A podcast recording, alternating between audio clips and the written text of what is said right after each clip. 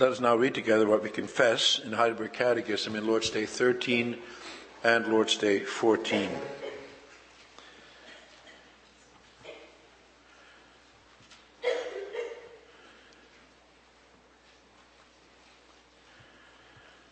There we find God's word summarized as follows. Why is he called God's only begotten Son, since we also are children of God?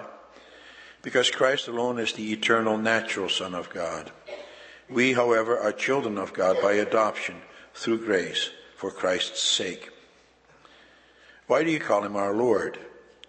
Because he has uh, ransomed us, body and soul, from all our sins, not with silver or gold, but with his precious blood, and has freed us from all the power of the devil to make us his own possession.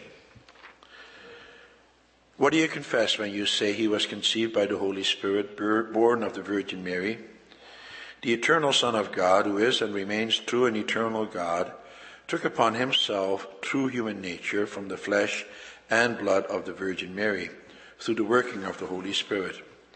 Thus he is also the true seed of David, and like his brothers in every respect, yet without sin. What benefit do you receive from the holy conception and birth of Christ? He is our mediator, and with his innocence and perfect holiness covers in the sight of God my sin, in which I was conceived and born.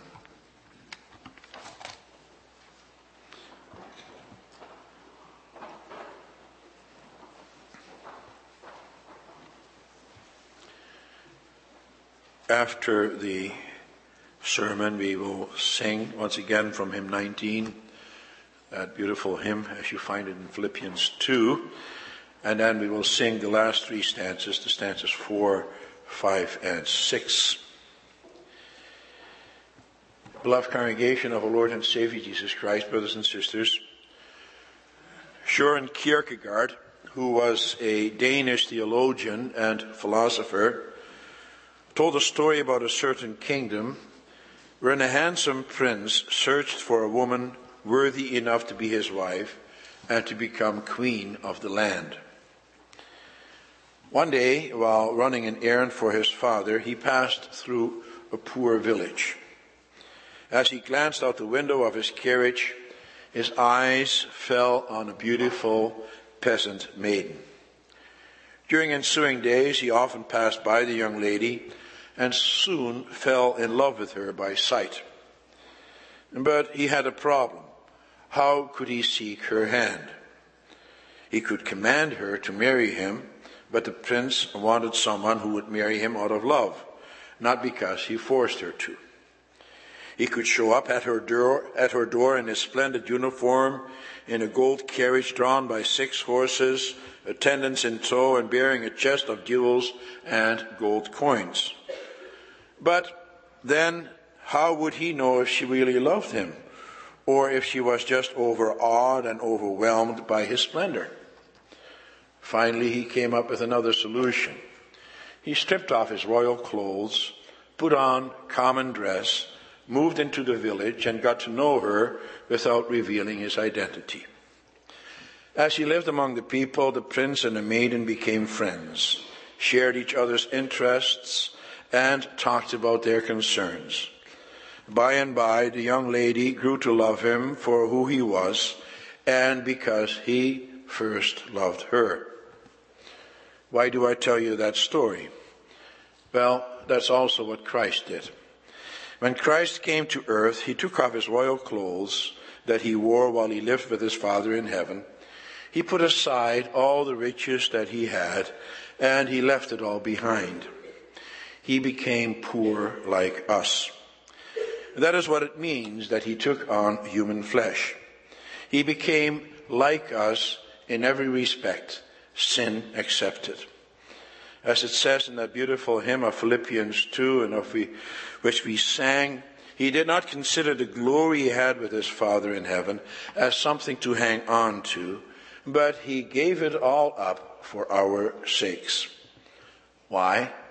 so that we too could become like him. The Prince of Peace himself, Jesus Christ, laid aside the robes of his glory garbed himself as a peasant, became a human being, and moved into our village, into our planet, and to make us to be like him. He also wants us to share in his rule forever and ever and to share in his riches.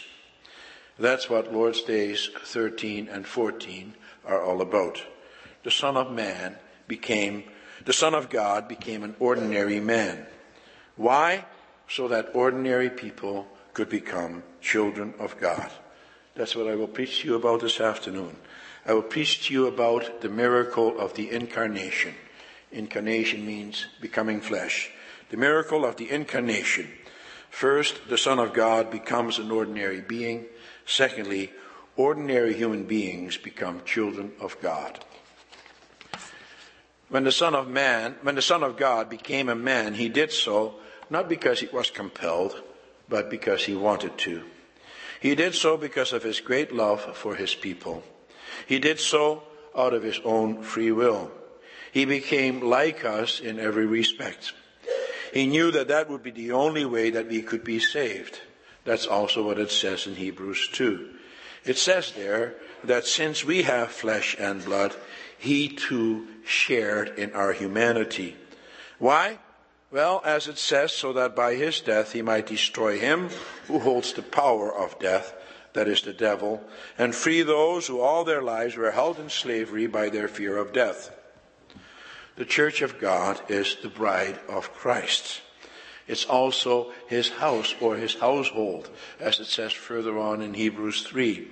And as his bride, he wants to take us away from our poor and miserable circumstances and give us the glory that he has as king of all creation. He wants to make you and me kings and queens.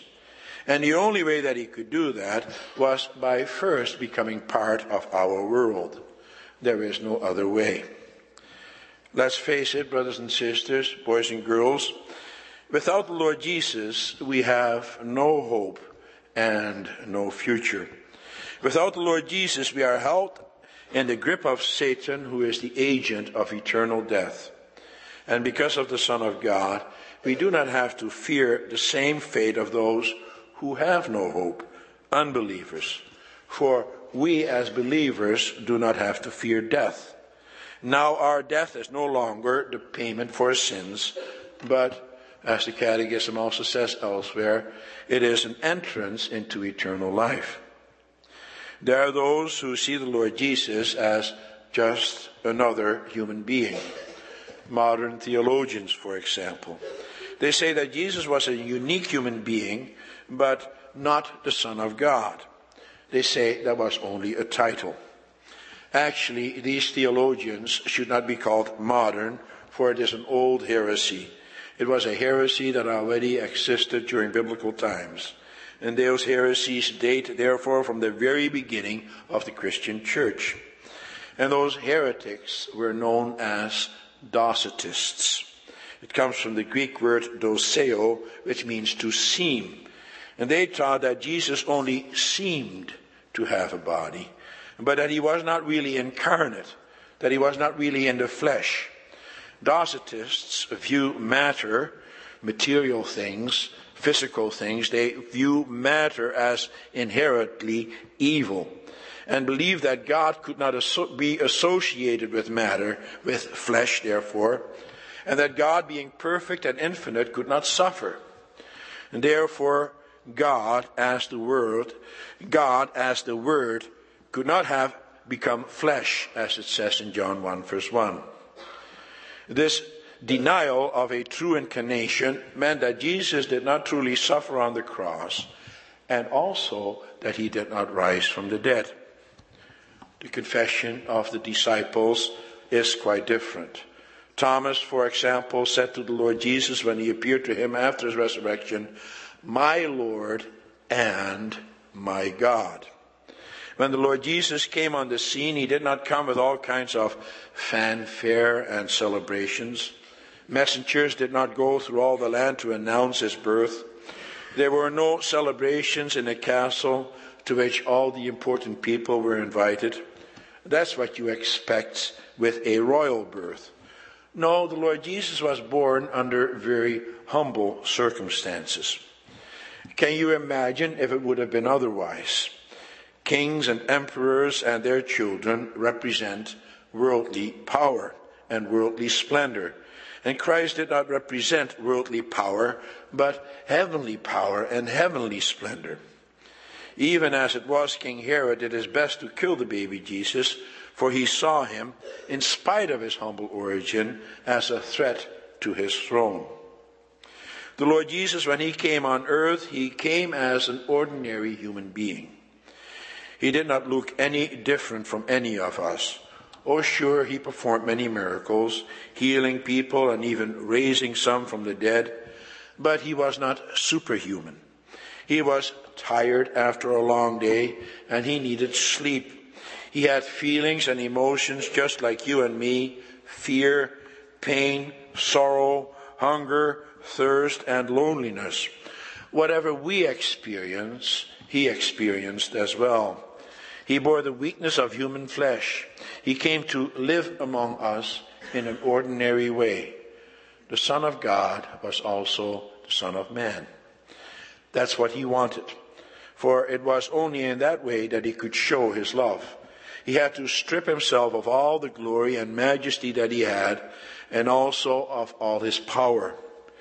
And that was the only way our salvation could come about. That's also what we read in Hebrews 2 verse 17. It says there, for this reason he had to be made like his brothers in every way, in order that he might become a merciful and faithful high priest in service to God, and that he might make atonement for the sins of the people. He became the perfect mediator between God and his people.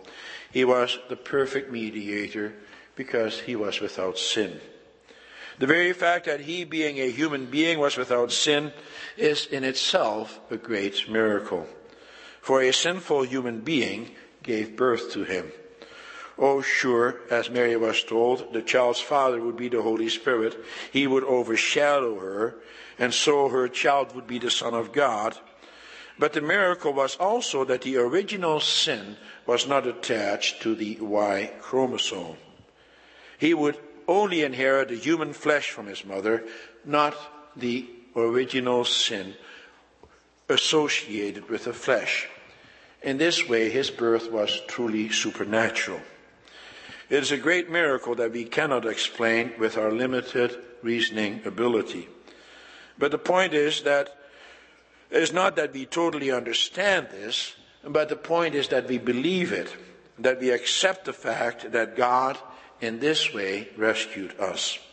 That in this way he rescued us from the miserable circumstances we have plunged ourselves in. Jesus, born of a virgin, is the great gift from heaven. He performed a miracle, a wonderful miracle for our sakes. But let's not forget that that miracle came about with great cost. Not only did he have to lay aside his royal clothes and his royal power and influence and majesty, but he had to give his very life. He came to earth to die a horrible death. When he came into our village, our world, nobody wanted him. Mankind wanted him dead. As John said in chapter 1 verse 11, he came to that which was his own, but his own did not receive him. Everyone was hostile to him. In spite of that, he did not go back to his Father in heaven. No, he remained. He loved us in spite of our sins, in spite of our hostility, in spite of our unwelcoming attitude. It is a great miracle done for our sakes. For if he hadn't done that, we could not become children of God. That brings us to the second point, namely that we as ordinary human beings can become children of God. If you want to be saved from your sins, and if you want to be liberated from the fear of death, then that is possible only if you are a child of God. Only children of God can share in the immortality of the Father and the Son and the Holy Spirit. How do you become a child of God? Well, John says in verse 12 that to all who received him, to those who believed in his name, he gave the right to become children of God. And so it is through faith that you become a child of God. You must believe what God tells you in his word. And in your life, it must also show that that is what you believe. You must show yourself to be a person of faith. What about little babies then? They don't yet believe. They don't have the ability yet to understand what it means to be a child of God or even who God is. They only have some nebulous notion. And so they cannot have true faith. At least not little babies who cannot even speak yet. And therefore there are those who wait with baptism of their children until they come to the age of understanding. Well, it is clear from the scriptures that also little children are included in the family of God. We will deal with this further when we later on, when we deal with it later on in the Catechism with Lord's Day 27. But let me say for now that both in the Old Testament and the New Testament, the little children were included as part of God's covenant people and of his household. We know, for example, from passages such as uh, 2 Chronicles 20 verse 13, that also little ones had together, had to gather together in front of the Lord. It says in that passage, all the men of Judah, with their wives and children and little ones, stood there before the Lord. And in the prophecy of Joel, we read the same thing. It says in chapter 2, verse 16, gather the people, consecrate the assembly, bring together the elders, gather the children, those nursing at the breast. And so they were included as well as God's people. And that was true in the New Testament as well, where we read on several occasions that the Lord Jesus gathered little children to himself and proclaimed them to be part of his kingdom. The apostle Peter in Acts 2 verse 39 also preaches that the promise is to you and to your children. It is a wonderful thing to be included as part of God's family. But, as also the Catechism points out, we are not natural children of God, but we are children of God by adoption. That's also what it says in John 1 verse 13, namely that we are children born not of natural descent, nor of human decision or a husband's will, but born of God. We have been adopted. We also know of the adoption of children. It happens in our society that children who do not have a father or mother, or have parents who are not able to look after them, that children are given up for adoption. Now, when you are adopted as a little child, then this happens without your input or your cooperation. It is the decision and action of the legal parents, of the adopting parents, and of government agencies that make this happen. You do not play a role in this yourself. Well, that's also the way it is with us as adopted children of God. We are not directly involved in this ourselves. The Lord God chooses us. We do not choose Him. And He gives us everything that we need as His children. He gives us life and everything necessary to sustain that life. Does that mean then that we have nothing to do? Well, not in order to become children of God. Can you imagine? Can you imagine if we treated our adopted children that way? If we said to the adopted child as he or she grows up that he or she has to do something first before he can truly be accepted by us as our child, that would leave the child terribly insecure, wouldn't it? It would leave the child without security. Such a child would not feel loved. Such a child would always be wondering if he or she can ever be good enough. When he or she does something wrong, then the child will be full of despair and anxiety. It would be afraid that it would be sent away because it isn't good enough. It's also likely to happen that the child will figure out that he or she can never be good anyway, and so the child will stop trying. It'll become rebellious. It's a good thing that we do not treat our adopted children that way. It would be a disaster. Well, the same thing is true with God. He first of all makes us his child. He adopts us. And he shows his great love for us. He loves us first. And he gives us everything that we could possibly need in order to show us how much he loves us. He gives us his very life for our sakes. But the Lord God also wants us to know about this. He wants us to realize what He has done. Why? So that we can also feel the incredible bond that exists between Him and us. And so that knowing these things, we can show ourselves to be thankful. Isn't it wonderful to know that it doesn't depend on anything you do or on the kind of person that you are in order to be a child of God? It doesn't depend on what you look like or how much money you have or how much you do for the church. It doesn't even matter to him how many sins you have committed. Not that sin doesn't matter to him, of course it does. But he doesn't put your sins on a weigh scale. You are his child. He has adopted you and he wants you near to him. When you fall, He wants to pick you up again. When you are in the midst of despair, He wants to comfort you. When you are worried about your future, then He wants to reassure you of the future that you have with Him. But He also wants you to act as a child of God. Because when you do, then you also acknowledge that you know that you are His child.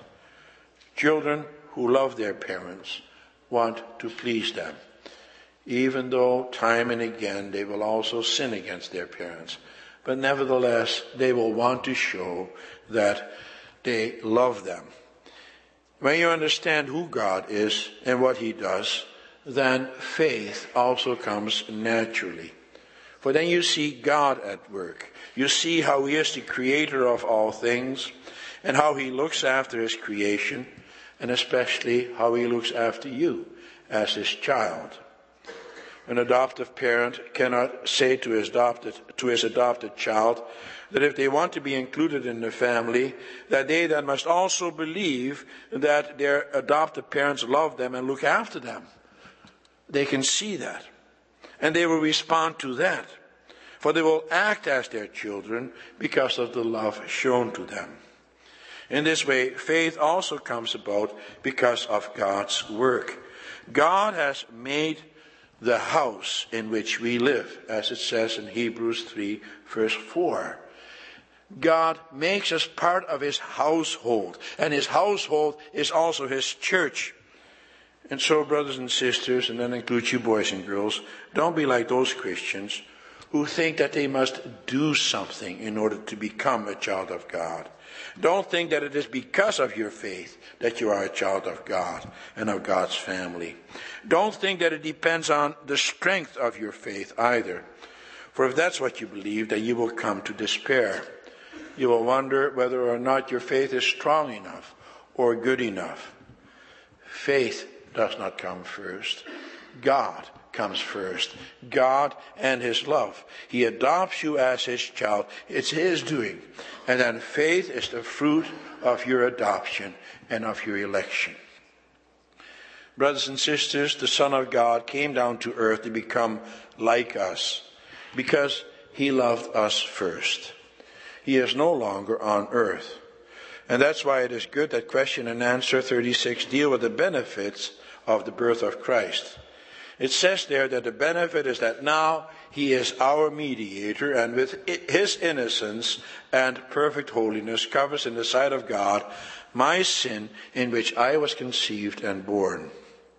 The Son of God came to earth so that he could become like us. But he could not remain on this earth. It's a sinful world. He could not remain among us. And not only that, if he had remained here on earth, he would have become part of this world, and then we too would remain part of this world. And this world is full of sin and misery. The whole purpose to become like us was so that we could become like him, and that we could go to the place where he now is. That is why he had to go to heaven. And he is there right now as our mediator. And as our mediator, do you know what he does, brothers and sisters? There he pleads our cause. He does that because we are related to him. He is our brother. And as our mediator, he points to his own flesh to show that he belongs to us and that you and I, that we belong to him. To show that we also belong with our Father in heaven. That's why he went to heaven. Brothers and sisters, what a great love that God has shown through his Son. We may now belong to God's family without any merit of our own. It's all God's doing. And so let us lead thankful lives as children of God today and tomorrow and all the days of our lives. Amen.